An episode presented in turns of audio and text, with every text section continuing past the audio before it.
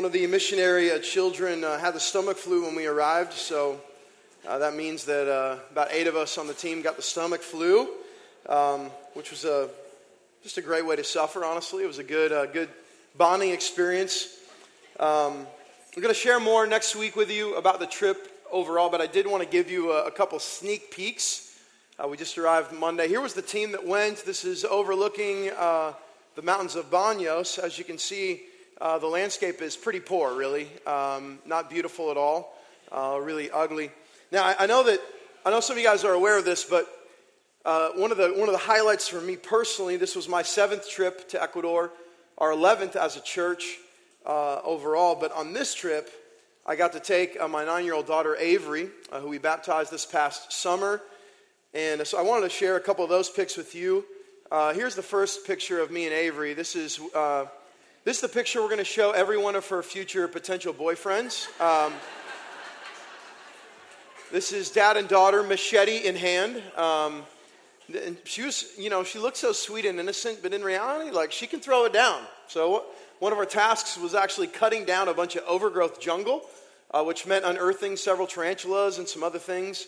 Um, but but there, there it is, man. What a beautiful girl. This picture has my heart, though. Um, that's that's her. This, uh, this girl's name was Brittany, as Avery uh, uh, pronounces appropriately. This girl was like attached to Avery. So anywhere Avery went, uh, this little beautiful village girl was following her. It was an incredible trip in so many ways, again, clarifying in so many ways, and, and those things we're going to share more next week about. But one of the things that uh, Mary Kim uh, Leffler, who took the pictures on the trip, captured perfectly uh, was the unbelievable landscape. Look at this. This is a real picture. That's real. Like we saw that. Okay, like she took that picture. I know it looks like it came out of Jurassic Park or something, but but like that's legit. How about this next one? Look at this. Like, are you serious? I mean, crazy, right? You got a waterfall down there. You got like random. Then there's like a random village house in the middle. Like we literally were seeing that. I, I love this next one too. Just beautiful. This is overlooking uh, the city of Banos in between all of the valleys. Uh, I've, I've, said before, I've been all over the world. My favorite uh, place to go is Ecuador because of its beauty. And it always makes me think uh, about this uh, beautiful text about salvation in Romans 1. Here's what Romans 1 says For his invisible attributes, namely his eternal power and divine nature, have been clearly perceived ever since the creation of the world in the things that have been made. And he's talking about the reality that because of creation screaming the name of Jesus, that no one is without excuse. Uh, this is the go to verse when people are asking, What about that tribe who didn't get to hear the gospel? Uh, creation screams the power of, of God.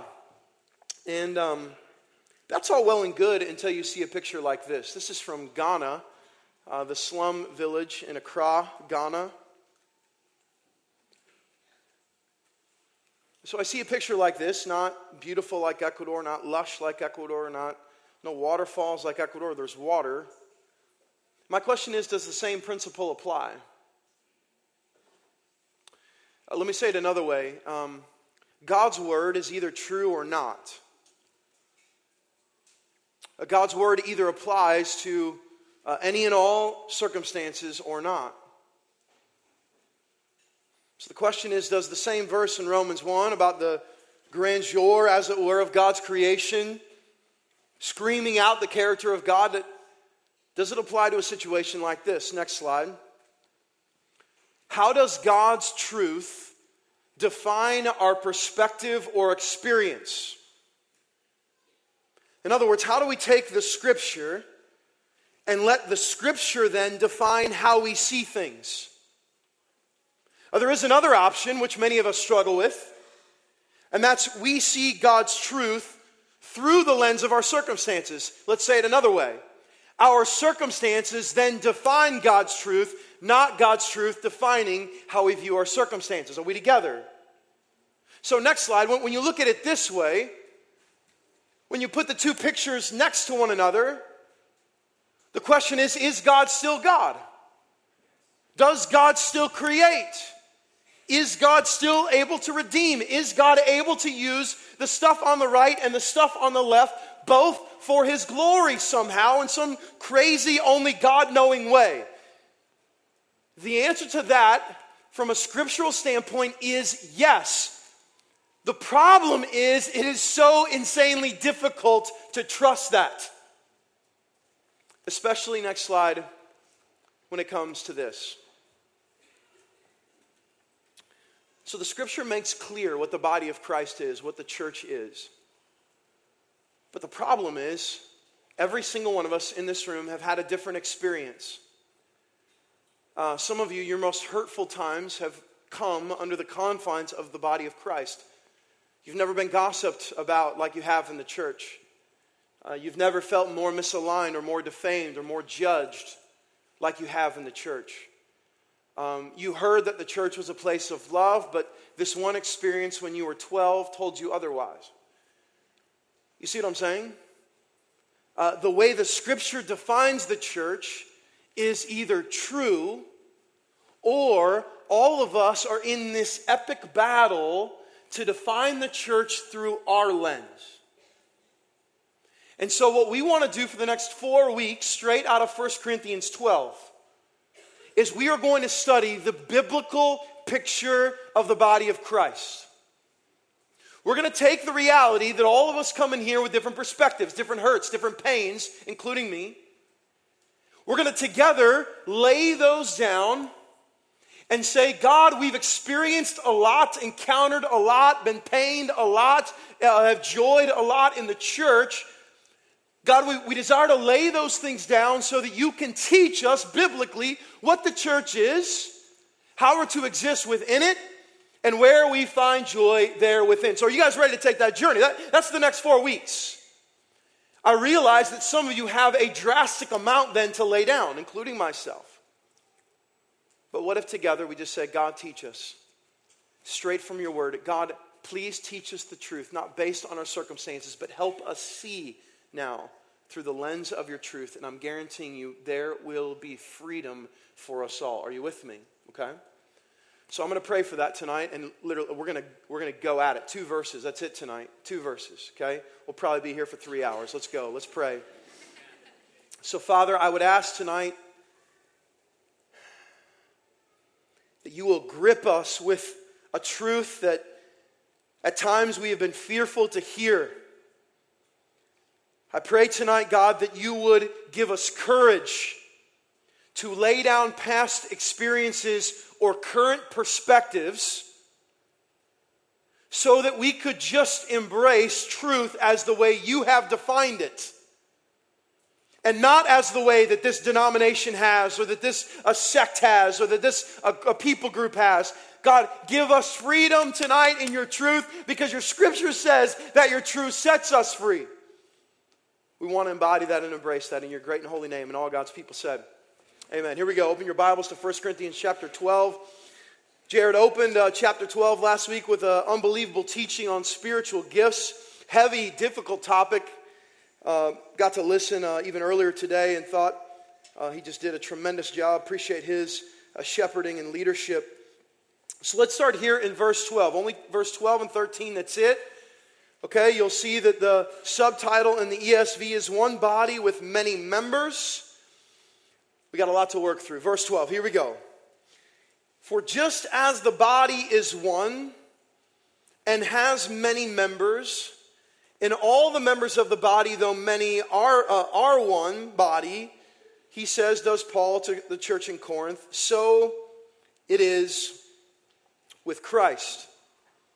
A lot, a lot in verse 12. But let's start with this question Why does Paul use the body as an analogy to the church, which is a great question. Because it's like it's kind of weird, right? Because we all have different body types, okay? Uh, like if, if, we like started going by the characteristic traits that culture describes us, we're like, why would Paul use, uh, you know, why would call, why would Paul use like athletic, right? Because that's maybe some of your body type as a as like an analogy to the church. That seems weird. Why would, why would Paul use uh, skinny or not so much skinny or like, like, why does he use the body of all things to teach us about the church? It seems like maybe there would be a better analogy. But the truth is, this isn't the only spot. Check out these three passages, other places that Paul describes this exact same thing. And he, Christ, is the head of the body, the church. Uh, so, Colossians 1, as we studied in our journey through Colossians, that, that Jesus is the head of this, this church, this body of his. Uh, secondarily, we see this in Romans 12.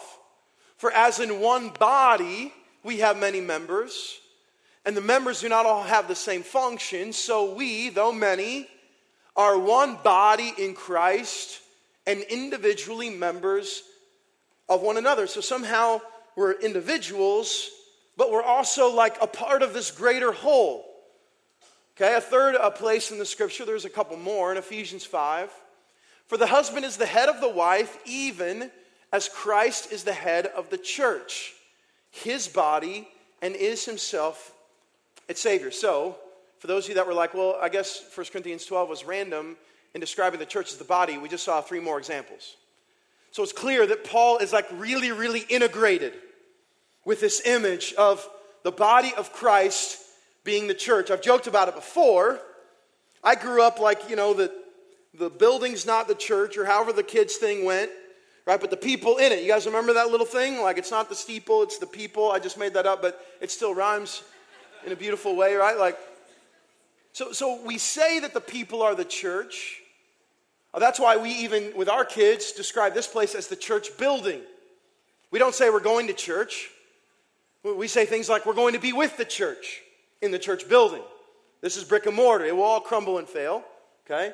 Uh, but the word of the Lord, Christ, never does. We, we have these things integrated in our language to teach it, but all of it is scriptural because the body is described as the people that are connected to Christ as its head. Next slide. So we can say this again. Why does Paul use the body as an analogy to the church? Let's answer it this way. Number one, the body has many unique parts and systems. I, I did horrible in biology. Anybody else? Okay? I don't even know if biology is where you study anatomy, but I did horrible at it regardless, okay? Like, especially when you got, when we got to like the, the, the period where you're talking about like recessive genes and whether a kid's gonna have brown eyes or something, did anyone else hate that? I like could never ever get that. I was like, I don't know, like their eyes are just getting like the Lord provides the color. Like, let's not worry about it, you know? Why are we so interested? But one thing can be certain is that we're all here in some kind of body. Amen? Okay? We, we all have very different bodies. Amen? Right? Uh, and so, what that does right away is it puts us all kind of on the same playing field, and that we can understand that our body has a lot of unique pieces to it, okay? There, there's a lot of systems happening. Uh, next slide. Uh, certainly, the, the game of operation taught us this, right? Right? Like, this is the first time I remember being, being weirded out for seeing a naked person. I don't know if like, Operation was the first time I saw a naked person. You know what I mean? I was like, this is weird. I don't know if I should be doing this. All right, so so you've got the Adam's apple, you got the funny bone, you got the wishbone, the broken heart classic. You got the butterflies in the stomach, you got the spare ribs, okay? That, that by the way, is not a body part, uh, as it were, spare ribs. Uh, the, the body, though, next slide, it's built up of all these different systems and pieces. Uh, next slide, if you can, there, bro all these different uh, organisms that work together, cells uh, that work together. Next slide, uh, we see this in the, in the, picture of all of our systems. I, I love just the toilet uh, to show the, how do you pronounce it? The excretory system? Is that how you say it? Okay. The doo doo system, as it were. Um, so, he, I don't know why the toilet's so funny, but I guess it is. Um, he uses the body because we, we have a lot of unique systems. The body itself, now representing itself as the church, is unbelievably unique. Every single person that is a follower of Christ is then connected to the body. And then every single person designed creatively by a creator as incredibly unique. So that's the first reason that he uses this image of the body uh, to describe the church. Next slide. The second reason is this the head of the body, all of our bodies, drives functionality of the parts. So we have all of these unique parts and systems. And ultimately, though all of them work together, um, sometimes better than others, the head is what drives functionality. So, in all of the scripture that we saw earlier, Christ is described as the head of the body, the head of the church. All of those in Christ, then, as the body parts or members. And that's why, next slide, we, we say this, okay? We are a Christ centered church. I want to propose to you tonight that if you're a Christian church, there's no other way, there's no other option. Because Christ is the head of the church. Like, no matter my circumstances, no matter what junk theology I've been taught, it doesn't change the truth that Jesus is the head of the church. Anybody can say anything they want about what drives the church or about how the church funnels through some sort of uh, list of rules. But the truth of the scripture is Christ is the head. And so when we say we're a Christ centered church, that means that everything here comes back to Jesus. Everything. Your porn problem is a Jesus answer. Your marital issues is a Jesus answer. All of the lurings that you have to self help ultimately, ultimately can be completely freed in the person of Christ. That's what we believe here because it's true. Not because we've sought out some weird uh, mystical idea about who God is, but because that's what the scripture says over and over and over. Christ is the head of the church, and the head drives the functionality of all of the other members. So I think then that Paul rightly uses the body as an analogy because we are driven by Christ. His life, his death, his resurrection, the promise of his return, his gift of the Holy Spirit. We are driven by it, my friends. It's beautiful.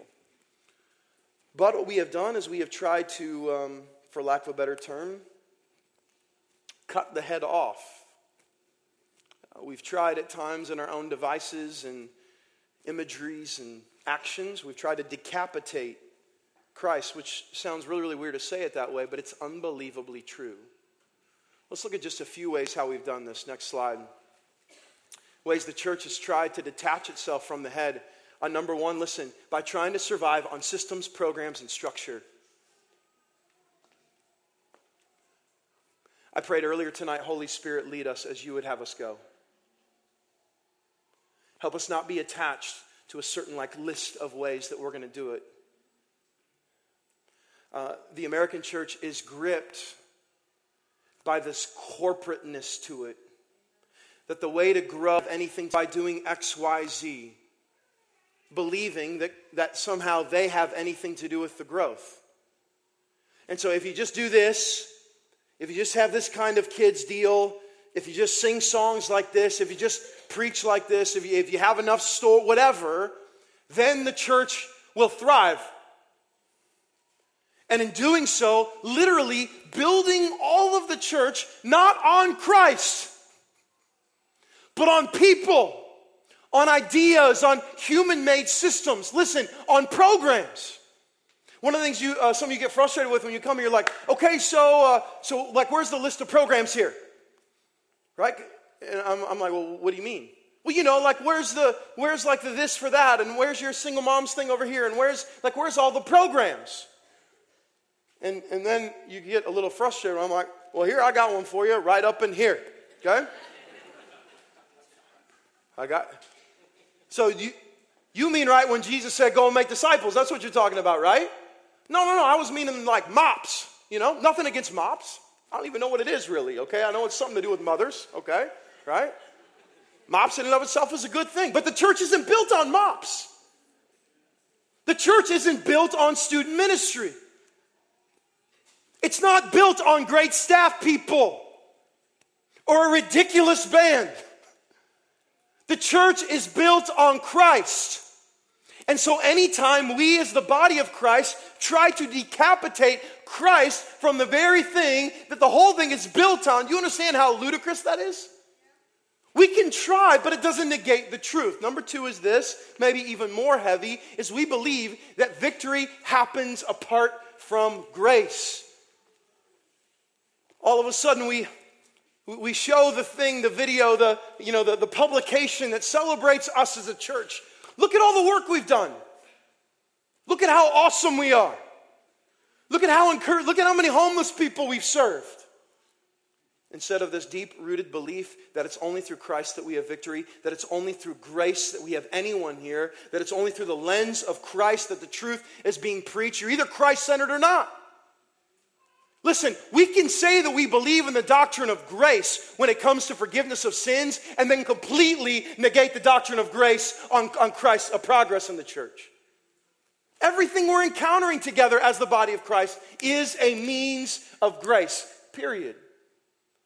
But pride, arrogance can start to say, no, no, actually, um, actually, we're doing this work.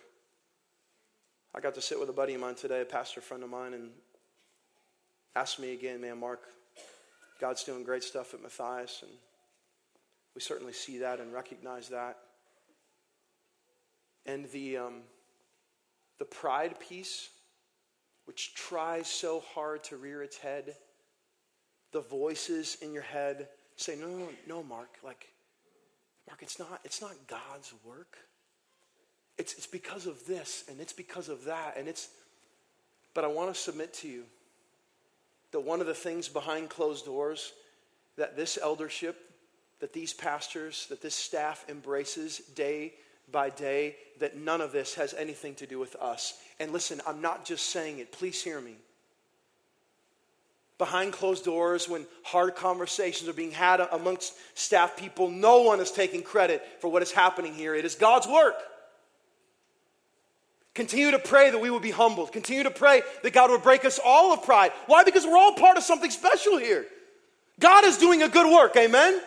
He is saving lives. People are being baptized. Disciples are being made. Mission is being had. A city is being changed. All of that is true but He is the catalyst and the implementer of it all. It doesn't and does not hinge on any one of us. You guys believe that? Listen, like Brandon is one of the most talented worship leaders on the face of the planet. Listen, if God all of a sudden called him home, this church isn't built on Brandon. It's not. It certainly seems like it at times because he kind of looks like Adam Levine, but it's not built. It's not built on him. Okay?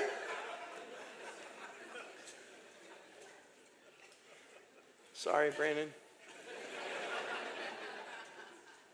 All of us are replaceable, only he's not, and so that's why it's a good thing that he's the head. We just get to, uh, get to be free to be the ambassadors, to be the, the representatives of Christ, of the head. The head drives the body parts. Finally, we try to decapitate it in this way. Ooh, hoo, hoo, hoo.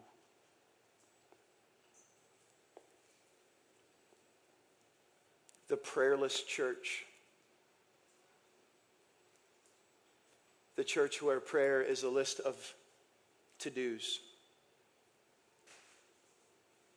The church that is centered around um, a gathering, emotionally stirring people only to send them out not on mission, not to make disciples, not to plead and pray, but just to go on with their merry self ridden lives. That's not the church. But when prayer is just on the list,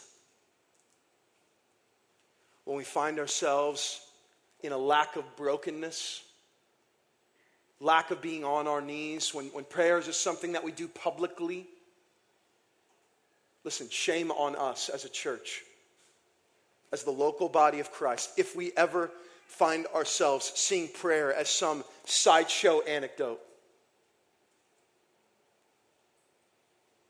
This body must survive on our knees in prayer. I literally, uh, just a second ago, asked my son Dawson to pray over me before we got to before I came up here to share God's word.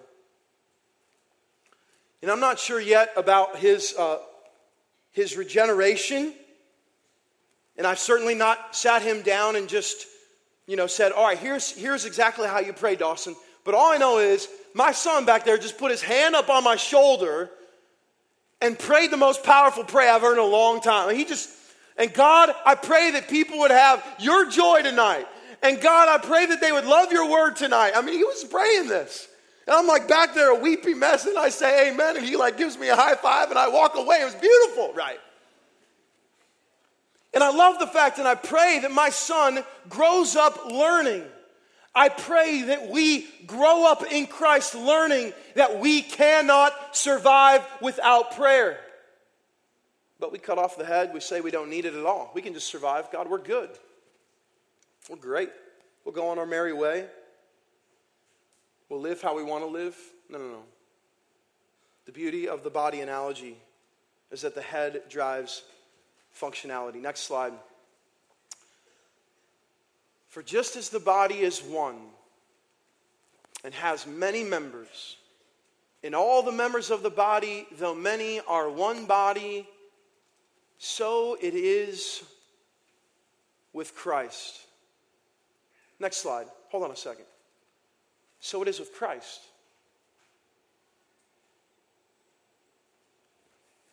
I know much of your experience has, has said that the body isn't one. I know a lot of your journey, your hurts, your pains, the time that that couple you heard gossiped about you, the time within this body that you felt judged, I know that there's been times where you have not encountered oneness. In fact, we could say you, you haven't even encountered anything close to oneness. What you've encountered is disjointedness. What you've encountered is disunity. What you've encountered is, is something else, some kind of fragmented picture. But again, either this is true or not. Are, you guys understanding me? Are you with me? So it is with Christ. One body, many members. That is the truth. No matter what we've experienced, no matter how we feel, next slide, no matter at times the kind of uh, dissipating picture we have,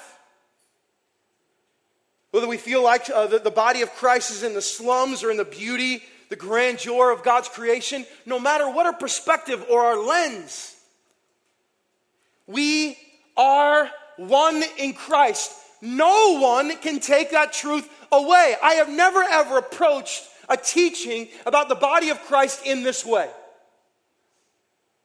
It's always been teaching how we can better be one and how we can learn how to, you know, negate our differences. Church, hear me, please. We in Christ are one. That's our reality. Now, when it doesn't feel like it, when it doesn't seem like it, when it feels like we're being pulled apart, that's the battle that we're in. Let me say it this way. Um, David, come here real quick, brother. Come here real quick. This will be awesome. So, and this will slightly be weird too, so work with me, okay? But if David represents the body of Christ, okay? All right? And if the head here is Christ, okay? Now I want you to picture this. I want you to picture this. All of the members of the body of Christ, when they are celebrating their oneness, their reality, who they are, they are finding themselves all going to the source. They're finding themselves all going to the head that is Christ. And so there is tremendous unity that comes in everyone going to the source. But what happens is when we start to take the battle of our flesh and start to apply it to the body, then imagine this like the pieces of the body, then it's like they're trying to stretch themselves out of the body of Christ. It doesn't change the reality. Why? Because we're one in Christ many members, one body. But what it does is it starts to give the appearance to the world that we are not one, even though we are. Do you see the problem? Thanks, bro.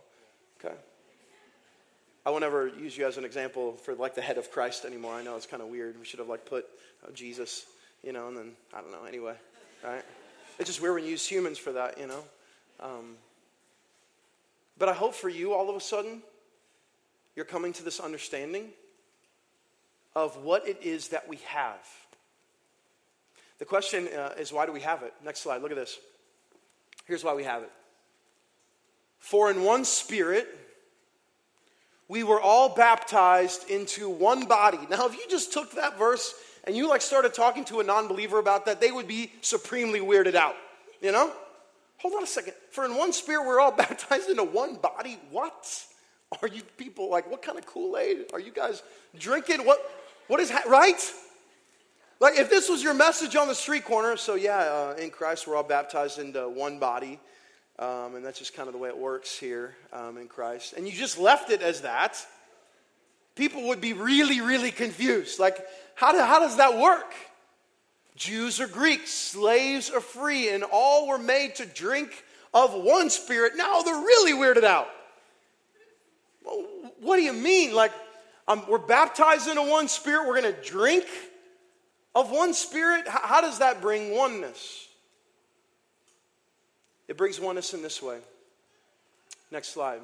Romans chapter 8. Those who are in the flesh cannot please God. You, however, in Christ, look at this, are not in the flesh, but in the what? Come on. In the Spirit. If in fact the Spirit of God dwells in you. Anyone who does not have the Spirit of Christ, what? Come on. Does not belong to him. So the Spirit of Christ then is the common denominator for the body of Christ. Said in another place in Scripture, He seals us with the Spirit. Let's say it this way at the moment of conversion, we are baptized not into water per se, but into the Spirit of God because Christ gives us as a gift His Spirit. The Greek word there is baptizo. We're baptized with the Spirit at the moment of conversion. God gives it to us, gifts it to us. And so then that means the unifying cartilage, ligaments, pieces to the body, the thing that's driving the body with Christ as the head forward is the Holy Spirit. But if Christ is in you, Although the body is dead because of sin, the spirit is life because of righteousness. Now, why does all of this matter at all for us right now? I'd like to share with you a very specific journey that God's had me on. Um, the very first time that I ever felt compassion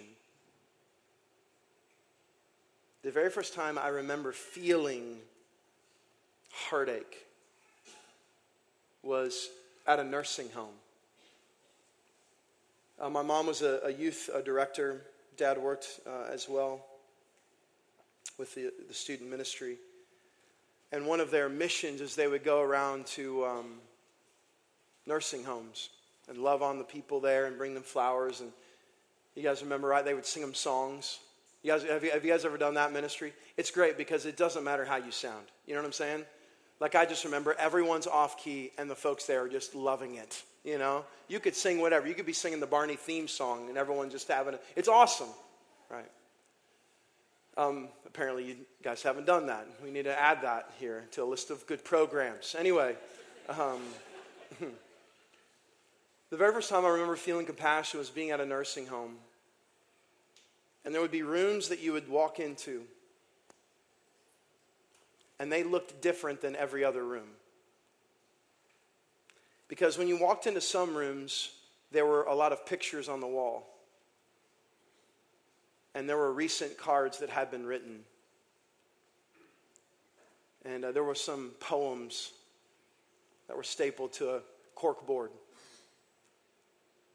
And then you would walk into other rooms and the very first time I remember feeling compassion was when I was watching people die alone. No family, no visitors. Nurses every once in a while to come in. But they're literally sitting there in their bed, breathing with great difficulty, with no one holding their hand, with no one praying in their ear with no one reading scripture. They're literally just dying there by themselves. That was little Mark. I shared even a couple weeks ago that my grandmother had just passed away last summer. So when little Mark all of a sudden became big Mark, um, I was back in the nursing home. My grandmother struggled with dementia, was dying of it. And all of a sudden, I had this weird, weird moment. As I'm like in my grandmother's room, there's all of the family always around. She's got cards everywhere. She's got pictures, I mean, for years and years and years. Grandkids upon grandkids upon grandkids that are just all over the walls. And then you would walk in other rooms. And it's crazy. I can't even explain it to you, but there were rooms where I would walk into, and I, I remember feeling the same thing that I felt as a six and seven year old boy. Like walking in, seeing these lifeless bodies with no one to care for them, with no one to walk with them, with no one to read scripture over them, with no one to sing to them. They were literally dying alone. I want to contend to you that I came to this place where I believed, and I believe it still today, that, that dying alone has to be the most horrific way to die or to live. Richard Pryor, uh, the late Richard Pryor, says this I think about dying. I've come to realize that we all die alone in one way or another. And I want to tell to you that I couldn't, I couldn't disagree more. The compassion that I felt watching people die alone is not something I will ever experience in Christ. See, God's had me on this long journey of learning what it means to die to our flesh, of learning what this passage means in the Gospel of Luke when uh, Luke uh, uh, records this next slide. When all of a sudden Jesus puts in a plain view, whoever seeks to preserve his life will lose it, but whoever loses his life will keep it. Like I've been on this massive journey. Uh, those of you guys who have been here, you know that. The joy to die to self, the joy to die. But what I've realized is this I and you in Christ will not die alone. We do not die alone. The beauty of the body of Christ is that somehow we get to live this life dying every day to our flesh together. We get the joy of watching the selfishness be purged from one another in the body. We get the joy of watching these idols that we have succumbed to for years and years. And then all of a sudden, because of the move of the Spirit, we get to watch one another. We get to see those idols be killed for the cause of Christ. We get to hold one another's hand and lock arms as the body of Christ as we daily die. And that, my friends, is the body of Christ. We get confused with programs and systems and religiosity and phrases but we will never die alone. We daily die together.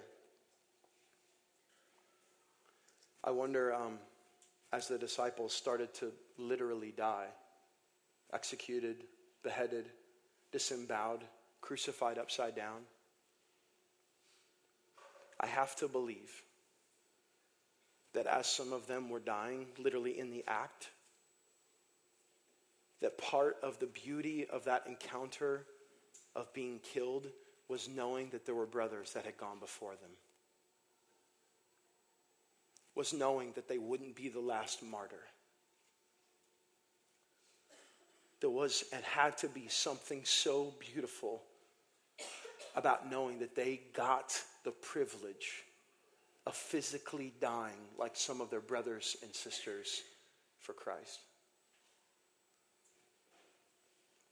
So some of you come in here with a lot of pain and hurt. You've only seen the body of Christ through the lens of your experience.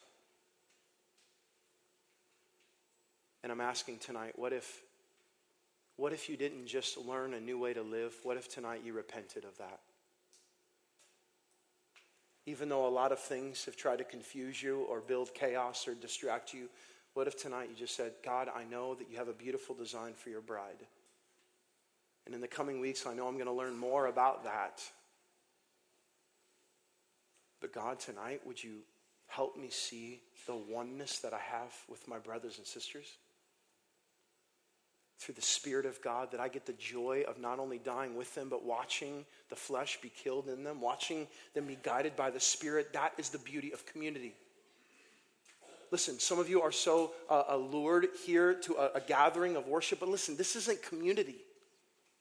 It's one small facet of being together as the body. But one of the things that we long for is, is, for people to literally walk through life together. Why? So that they get the joy of dying together. And in all of the attack and in all the moments where you're like, I, I can't, I can't purge this one idol of my life, people grab your hands and they pray over you. And they yell in your ear and whisper other t- listen, you do not have to walk through this alone. That's the beauty of community and here lot families and discipleship relationships and people that are locked arms. That, listen, is the body of Christ. That is not preserving it, that is losing it. And so tonight we're going to come to the table a little bit differently.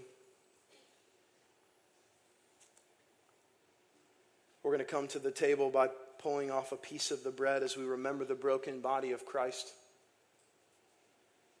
as we celebrate his sacrifice. And once you grab that piece of bread tonight, we're going to come to one cup together. as we remember the shed blood of Christ.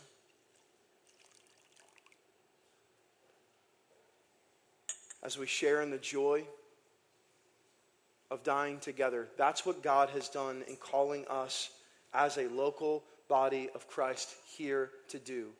And it's our joy to do it. Listen, lastly, I want to make sure you understand this. God's done a great work, but my friends, I really, really believe that we have yet to see yet to see the plans that He has for us as a church.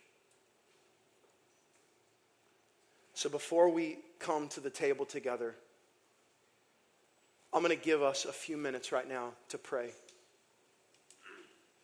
We're going to pray for oneness. We're going to pray that dissension would be killed.